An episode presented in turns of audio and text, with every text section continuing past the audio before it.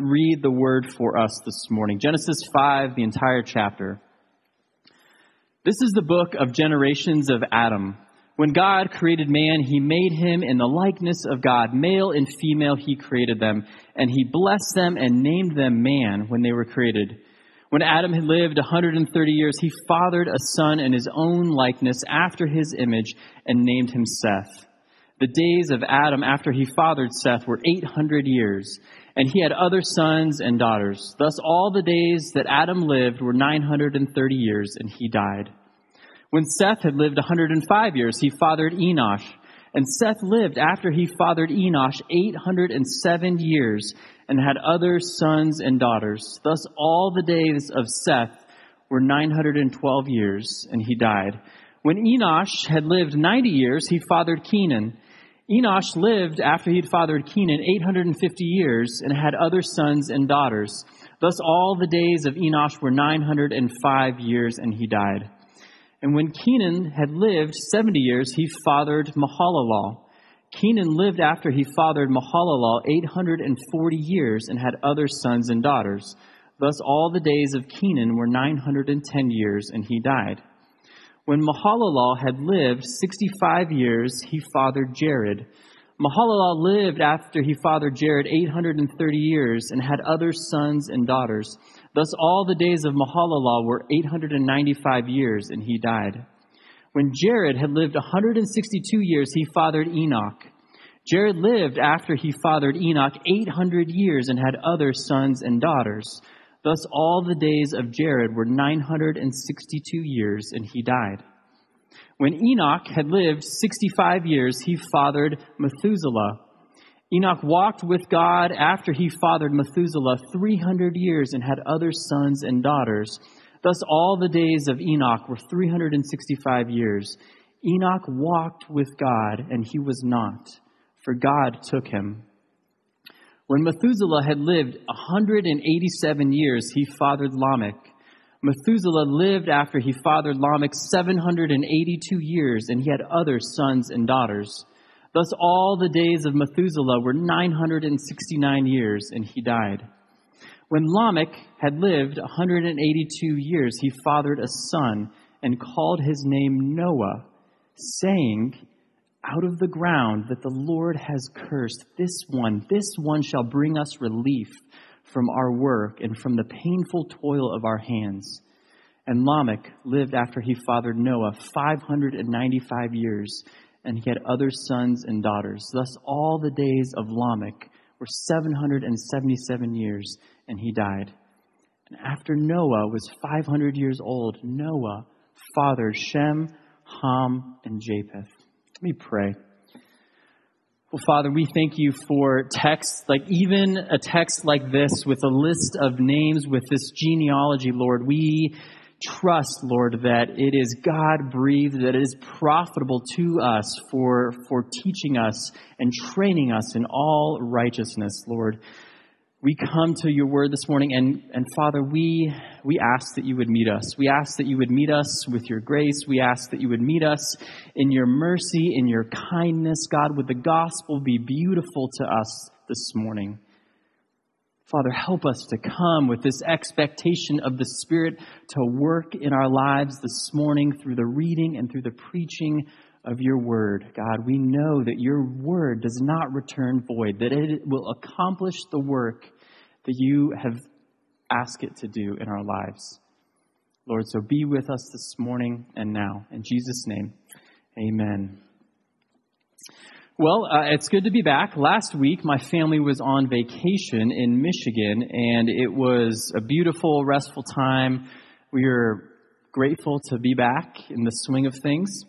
Uh, the, the Thursday that before we left for vacation, I got a call from my dad, and he uh, was letting me know that my grandmother, whose health has been ailing now for for several years, had entered under the care of hospice.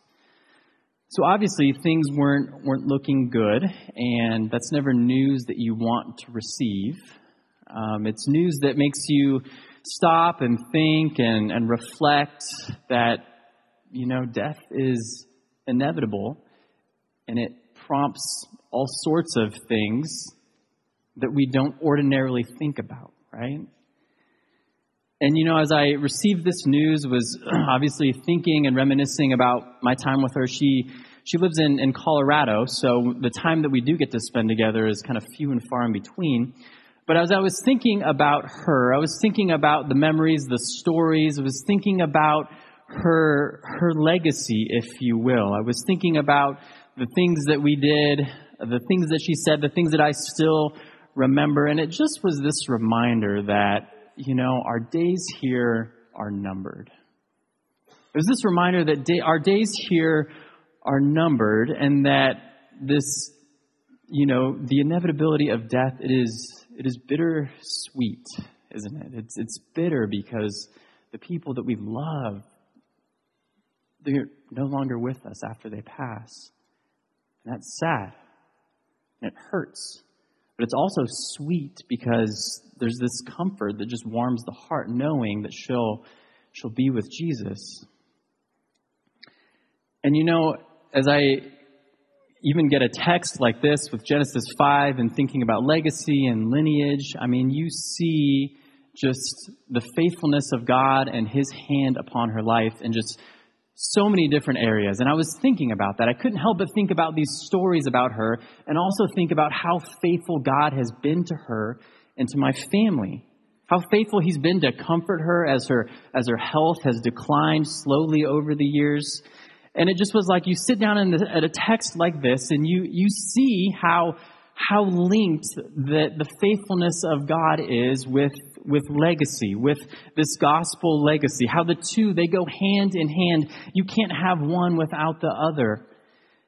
So you see the faithfulness of God here just shining through in our text. And we see that, that God, He is faithful to His people and He's faithful to His purposes that God, He is faithful to His people. He is committed to you. He is committed to your transformation. He is committed to glorifying His name in your life. He is committed to your singleness. He's committed to your marriage. He's committed to your parenting. That He is faithful to you when you are unfaithful to Him.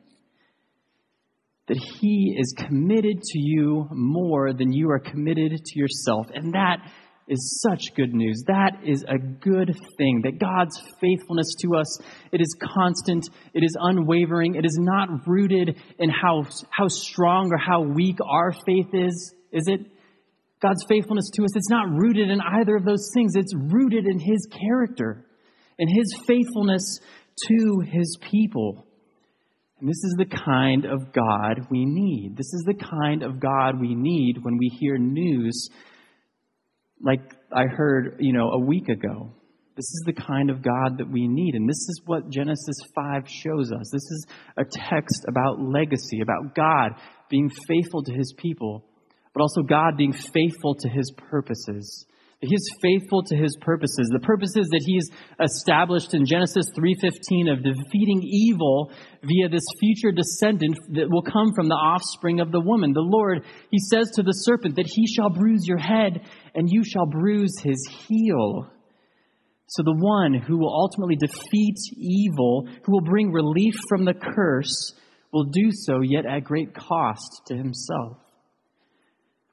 So God, he's He's faithful. He's this, this promise keeper. He's committed to making new and, and making and renewing what has been tarnished by sin. And he uses his people, his people that he calls to himself to fulfill his purposes. And he uses the generations that have come before us and the generations that will come after us. He uses the generations that we just read through Genesis 5, and he uses us today to establish and fulfill his purposes of bringing relief from the curse. So as we dive into this text, as I mentioned, it's this legacy text. It gives us this like 50,000 foot view. It covers 10 generations and it shows us how we connect and how we got from Adam to Noah. And it just, it covers a lot of ground and it just shows us these generations that were, that were fruitful and multiplied, that filled the earth and, and subdued it. And we just saw and we heard just how much repetition there is, that there's, that there's, there's, there's birth, that there's life, that there's death. birth, life, death, long, long, long, long life, too, matter of fact. But you see this repetition in this text. And where we're really going to focus our time are, are the few instances, it's there in your bulletin, of where the author Moses just, just gives us a little bit more characterization, where he, he goes on and, and says a few more things about a few of the people in this genealogy. And that's where we're going to spend the most of our time in those passages that are there for you in the bulletin. So one generation begins, another ends, and God's people, they pass the proverbial torch of bringing relief from the curse. And you know, my, my grandmother being in hospice, it, it forced me to think about legacy. It forced me to think about this text. It forced me to think about what kind of legacy that I will leave behind. And I know this question of, of legacy, it's this, this big sort of daunting question, this big, deep question, but it's this question that is, that is worth our time. And it's a question that's, that's worth asking that what will your legacy look like? What will my legacy look like? What will the stories be, you know, passed down about, about me after, after I pass, whenever that may be, that, that Heath, he, he loved God. He loved his family. He served the church. He, he loved to eat cold Chinese food for breakfast, right? He, he loved, you know, uh, when Kyrie and LeBron were together and he's still a little disappointed that Kyrie's no longer here. Like, what are, what are all of those types of stories that will be passed down? What, like, what kind of legacy will you leave behind?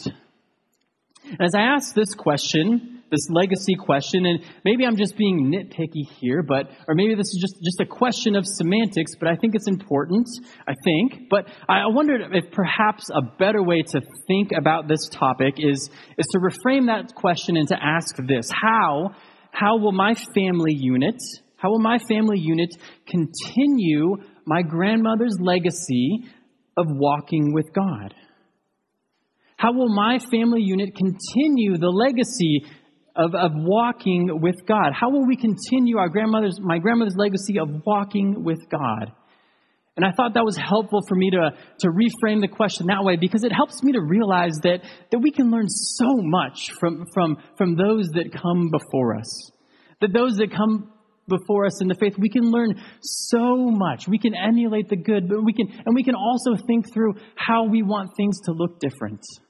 We can learn so much from, from the faithful men and women who have come before us in the legacy of the gospel.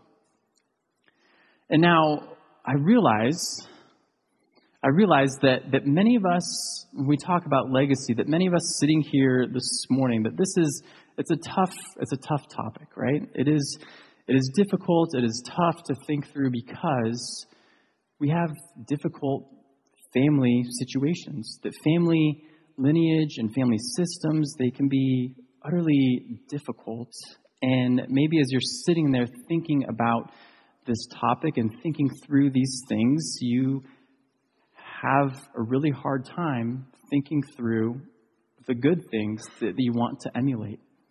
You have a really hard time of thinking through the good that comes to mind because your family situation has been so difficult that what naturally comes to mind is just you just want to do everything differently, right? And I just want you to know that I see you. I lament with you. I realize it's not supposed to be that way. And you know, I, I do want to tell you that in some ways, you're the first link in the chain.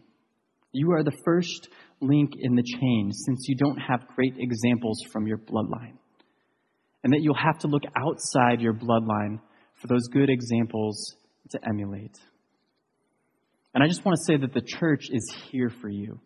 We're, we're here for you. You may not have great examples that come from your bloodline, but you have a family in Christ. And we are here for you.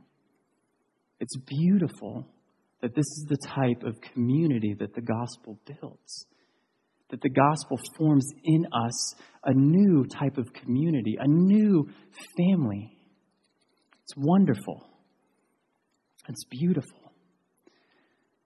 So, as we talk about legacy, as we talk about how we want to live today, we're asking this question really of what does it mean for us to walk with God? What does it mean for us to walk with God? And since we see that God, He is faithful, He's a promise keeper, that we must walk with Him. That's the thrust of this text here. We see the faithfulness of God from generation to generation, and therefore today we must walk with Him. So, walking with God, that's what we're going to talk about today. Let me read our passage, uh, verses 21 through 24 I'll just, I'll read this quickly again. When Enoch had lived 65 years, he fathered Methuselah. Enoch walked with God after he fathered Methuselah 300 years and had other sons and daughters. Thus, all the days of Enoch were 365 years. And Enoch walked with God, and he was not, for God took him. So Enoch, he walked with God. Even, even Hebrews chapter 11, the, the hall of fame of faith that talks about person after person who has come before us living a faithful life, Enoch is mentioned in Hebrews chapter 11. He's mentioned of his faithfulness, of his walking with God. So, what does this mean? What does it mean for us to walk with God? Because surely this isn't the first time we've heard a phrase like this. Surely there are a lot of things that come to mind when we hear a phrase like walking with God. Uh, and, and, you know, because the Bible uses this expression over and over again, and it uses it differently too. So, for instance, we see this, this expression of even walking before God or, or walking after God. In other parts of the Pentateuch, we see Genesis chapter 17, Genesis 24, Deuteronomy chapter 13, that, that walking that when we talk about when it talks about walking with God, it's used in these sections, it's used in reference to, to moral living. It's used in reference to living a blameless life before God. It's used in reference to upholding the law of God and meditating on it day and night. And yet, in our text, it's used differently. Our text, it's used differently, not in the sense of living this blameless and holy life, but rather instead of communion and intimacy with God. So when we talk about walking with God here in Genesis chapter 5, we see that it's talking about communion and intimacy with God. That's what it's talking about. That's how walking with God is being used in our text. It's in reference to close, deep communing with God. And for instance, we're going to go to the minor prophet Malachi. Malachi chapter 2, it helps us to understand this in a, a little bit more, in a, in a new light with what walking with God looks like, what communing with God looks like. So, Malachi chapter 2, beginning in verse 4. So shall you know that I have sent this command to you, that my covenant with Levi may stand, says the Lord of hosts. My covenant with him was one of life and peace, and I gave them to him. It was a covenant of fear, and he feared me. He stood in awe of my name. True instruction was in his mouth, and no wrong was found on his lips. He walked with me in peace and uprightness, and he turned many from iniquity. For the lips of a priest should guard knowledge, and people should seek instruction from his mouth. For he is the messenger of the Lord of hosts. But you, the Lord is rebuking the priests here. He says, But you have turned aside from the way. You have caused many to stumble by your instruction. So what's happening here is we just kind of parachute in the middle of, of Malachi chapter 2 is that the Lord, He is rebuking His wayward priests. He's rebuking them and, and He's doing that by, by putting this example of Levi, the priest, as this good example for, for the wayward priests to embody and to emulate. It says that Levi, he walked with God in peace and uprightness. And the other priests, they have turned aside. They were not fulfilling their priestly duties. And the Lord, the Lord, get this, the Lord is revealing to them, He's saying to the priests, You are not communing with me, and it shows. You are not communing with me. You are not walking with me, and it shows. Ouch. That's, that's the rebuke of the wayward priest. You are, you are not communing with me, and it shows. This rebuke, it cuts straight to the heart. And what the Lord is saying that if you are to fulfill your priestly duties, that if you are to instruct and teach the word and minister to God's people, that if you are to be a part of God's covenant people and bring relief as far as the curse is found, then commune with me. That's what the Lord is saying. He's calling these wayward priests back and saying, commune with me. He cuts, the Lord, he cuts to the chase. He gets to the heart of the matter. It's this invitation commune with me. And now I realize that communing, communing with God, we, we don't maybe use this word very often anymore to commune or communing with God. It's this kind of contemplative, religious sounding word. But really, all it means when we talk about communing with God this morning, I'm, I'm talking about plumbing through the depths of God plumbing through the depths of God, examining the depths of God, diving in and exploring who God is and, and just the depth and the breadth of, of the gospel. So that's what I'm talking about when we talk about communing with God. It's ex- exploring how deep and how wide is the gospel, how beautiful it is. And of course, of course, that we can never reach the depths of God that He is infinite, that He is almighty, that He is the creator. So, of course, we cannot reach the depths of who God is and understand Him fully. But when we talk about communing with God, I want us to think through that we get, we get so caught up that we make it our business to see how just how inexhaustible, just how bottomless are the mercy and the grace of God. And now, just as just a very brief aside, that communing, communing with God is different than communion with God. Just a, a, a, brief aside. There's a difference here between communing with God and communion with God. There's a difference. So if you are in Christ, you have union with Him. You are united to Him. Jesus' words in the gospel, He says that I am in you and you are in me. This means that Jesus, that He is the source of, of all the blessings of our salvation, from effectual calling all the way to glorification, that Jesus is the source of all the blessings of our salvation. And for instance, we, we see that, that, that how Paul primarily talks about believers through his epistles is that he says that believers are in Him, that we are in Christ, that we are united with Christ, that we have communion with Christ that our communion with God, our union with Him, this is a status for all believers. It's, it is our reality if we have professed and believed the gospel. And yet, it is this union with Christ, this communion, that gives birth to our communing with Him. So our communing with God, it is, it is our, our end of the bargain. It's our side of the covenant. It is our response to what God has done in our life, that we walk with Him, that we, that we, that we live communing with God. So communing with God, it's, it's, it's plumbing through and, and searching and diving in to just explore the, the bottomless depths of God communing with God. It's, it's like being in possession of this, this treasure chest and then just rummaging through it, right?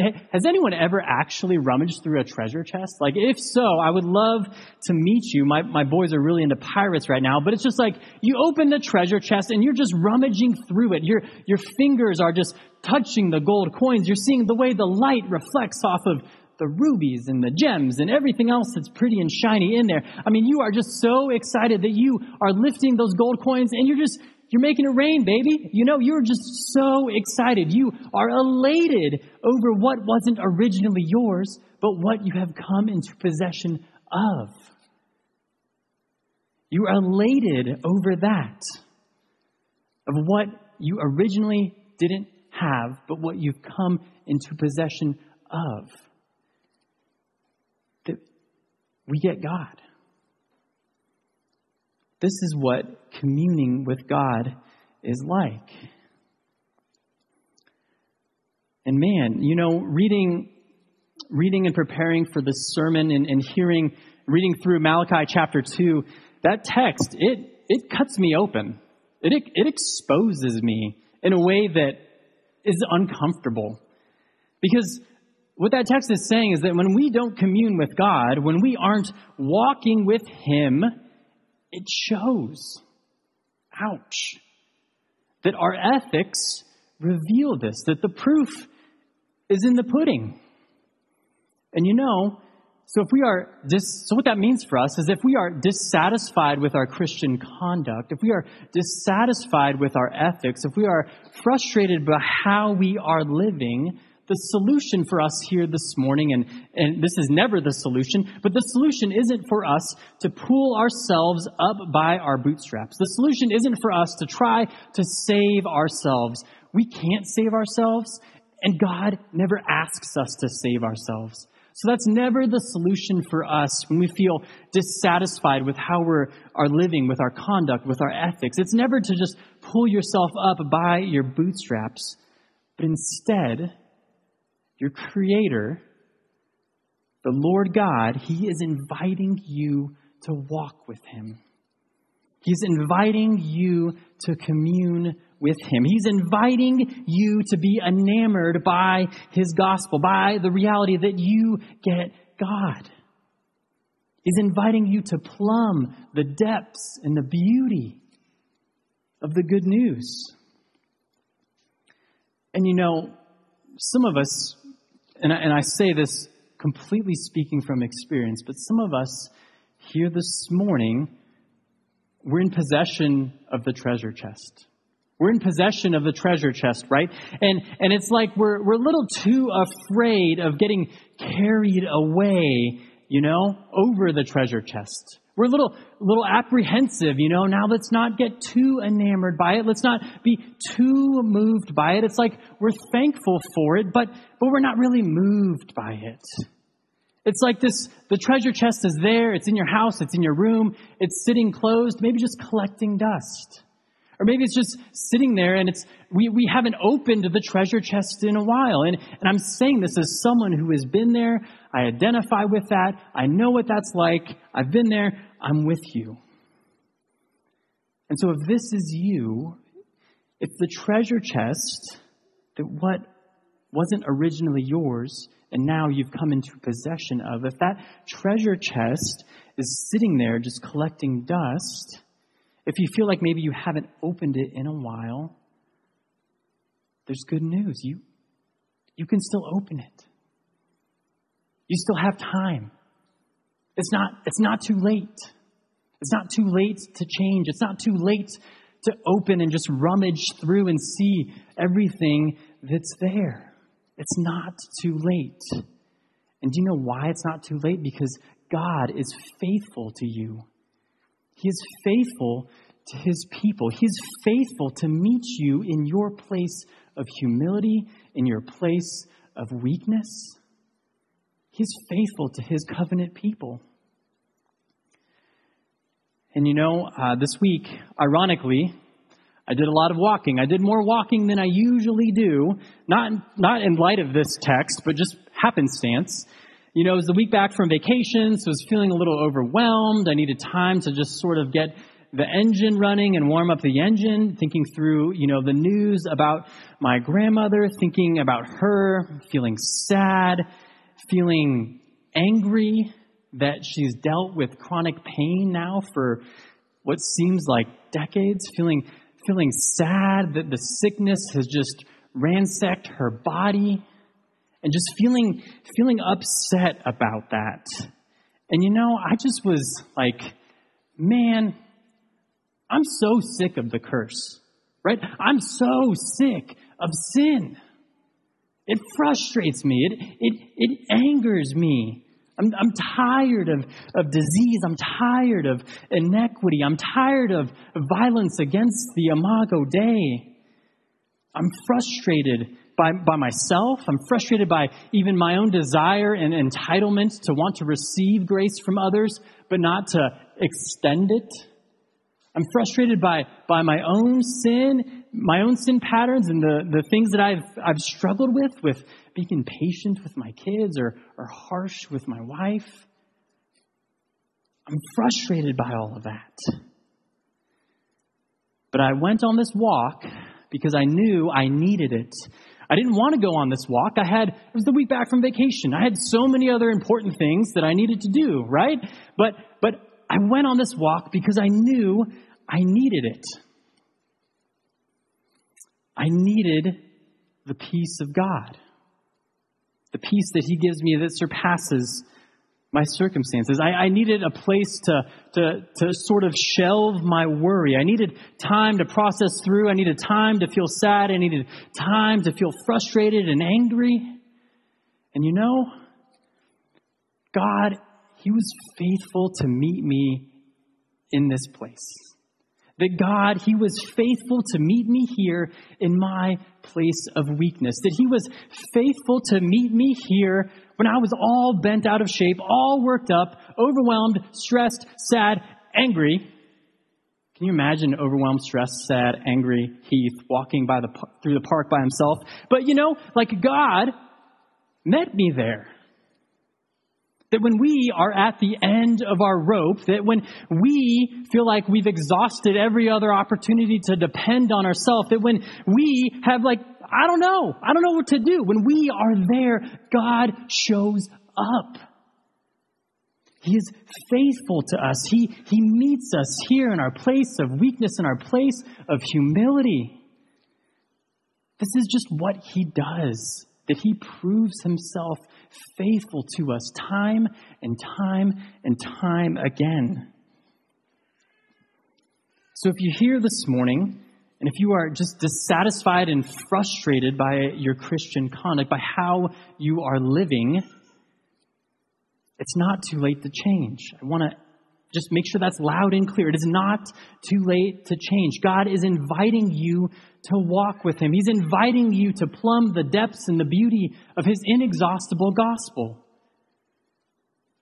It's not too late. He's inviting you to walk with Him. And you know, sometimes probably more than we would like to admit. This is sort of the application for the, the first application I'm going to touch on. And, and you know, sometimes more than we would like to admit, we need to ask for help. We need to ask for help as we are trying to walk with God. We need to ask others to help us walk with God, to help us commune with God. We need to ask others to help us in studying the Bible, to help us with, with sin struggles. We need to be known by others in community. So we need to ask for help. We need to initiate with others and ask for prayer. We need to text our friends when we are struggling with sin and say, "Hey, let's let's let's wake up super early or, you know, for lunch and read the Bible together in community." We need to ask for help in walking with God because we're not meant to be the lone ranger Christian. We're not meant to do this Christian life alone. We're not meant to to pursue and live church as, as individuals. We, we are called as a community to go out on mission together. So that's the, the first application I'll, I'll touch on asking for help in walking with God. It is, it is this communal call to not live by ourselves in isolation, but to initiate and ask, Hey, I need help. Hey, can you pray for me? Hey, can you watch my kid for an hour so I can have an hour of sanity? You know, leaning on each other, walking with God in community. So walking with God, we talked about how, how that is that is communing with God. It is plumbing the depths of his mercy, of his grace. It is rummaging through the treasure of the gospel because we're so excited, we're so enamored by it. And we'll notice in the text, and this is where we'll we'll, we'll talk about the, the, the lineage of Noah, but we notice in the text that, that walking with God, walking with God, it cannot exclusively be this intellectual exercise.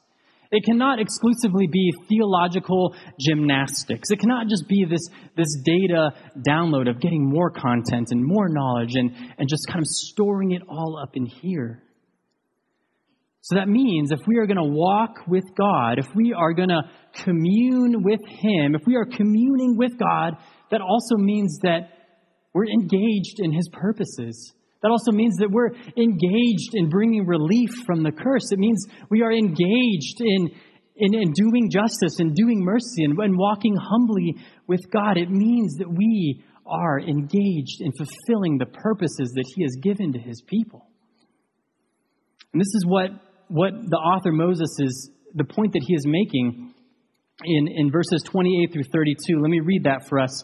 When Lamech had lived 182 years, he fathered a son and called his name Noah, saying, Out of the ground that the Lord has cursed, this one shall bring us relief from, the, from our work and from a painful toil of our hands.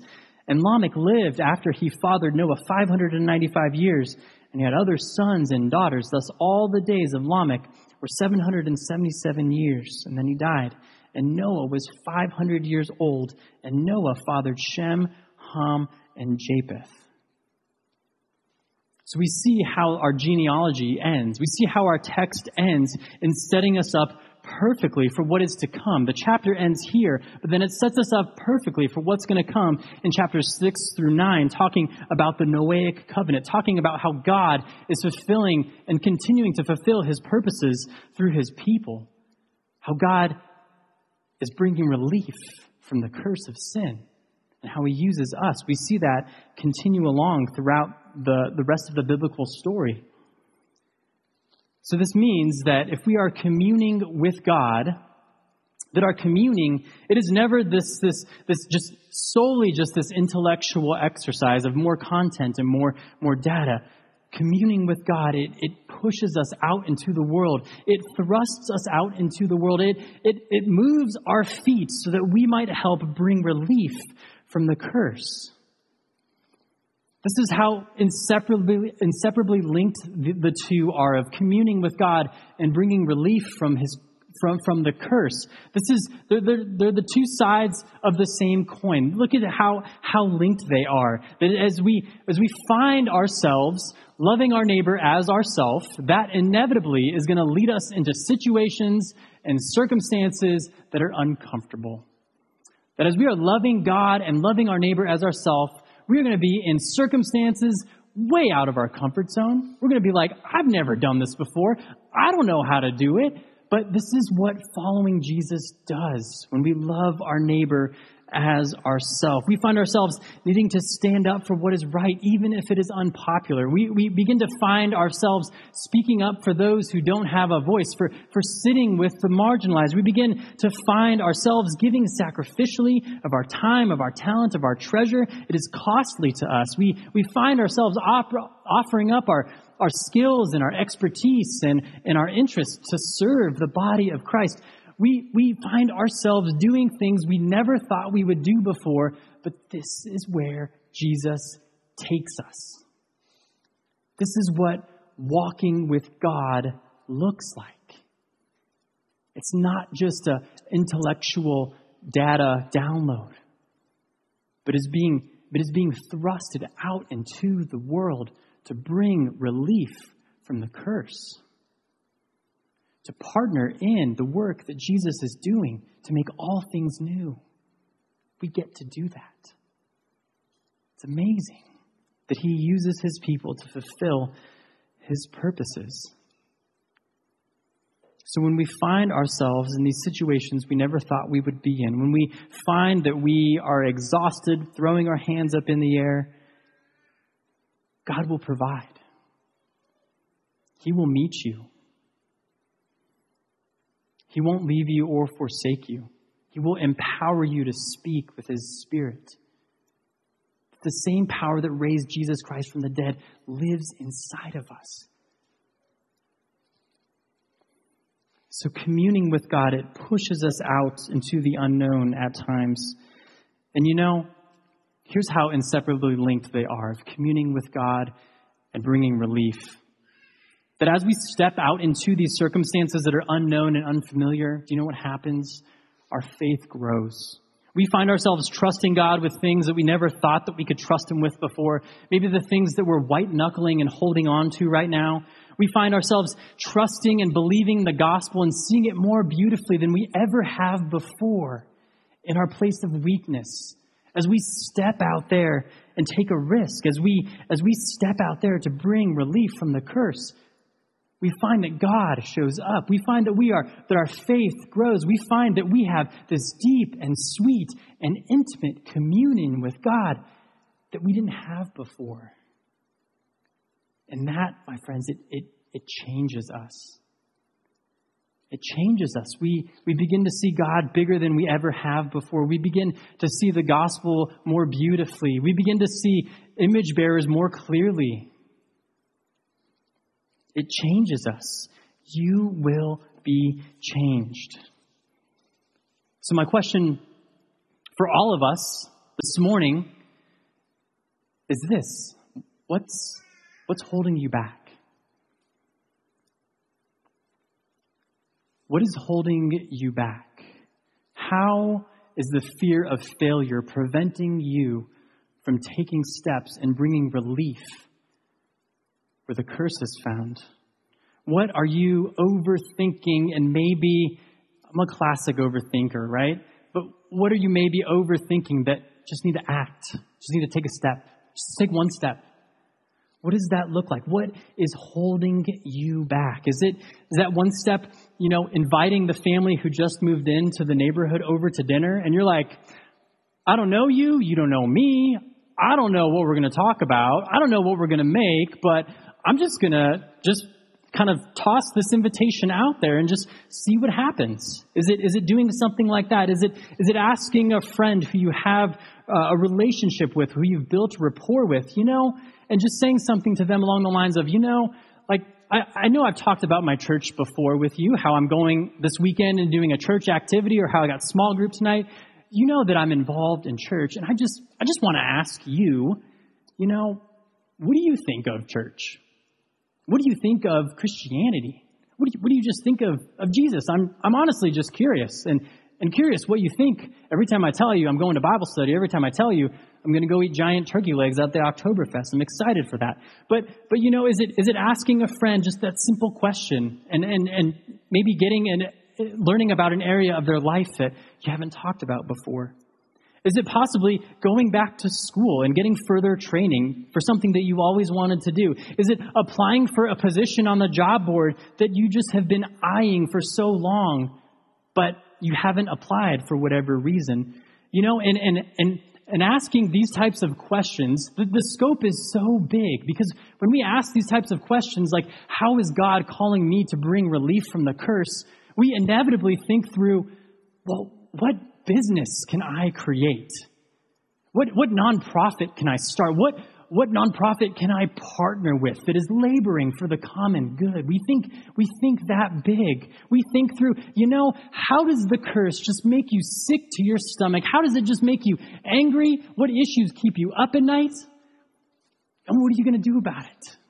What's the one step that you can take this week? How will you bring relief from the curse this week? What are those issues that you're just passionate about, that you just feel wrecked when you read about on the news, what are they?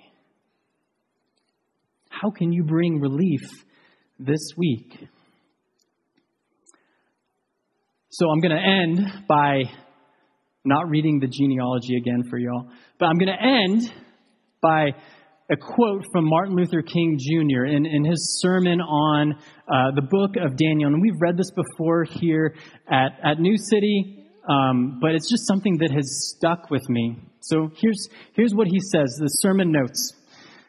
And I say to you this morning that if you've never found something so dear and so precious that you will die for it, then you aren't fit to live. You may be 38 years old as I happen to be, and one day some great opportunity stands before you and calls upon you to stand for some great principle, some great issue, some great cause, and you refuse to do it because you are afraid. You refuse to do it because you want to live longer. You are afraid that you will lose your job, or afraid that you will be criticized, or, you, or that you will lose your popularity or that you're afraid that somebody will stab you or shoot at you or bomb your house, so you refuse to take a stand.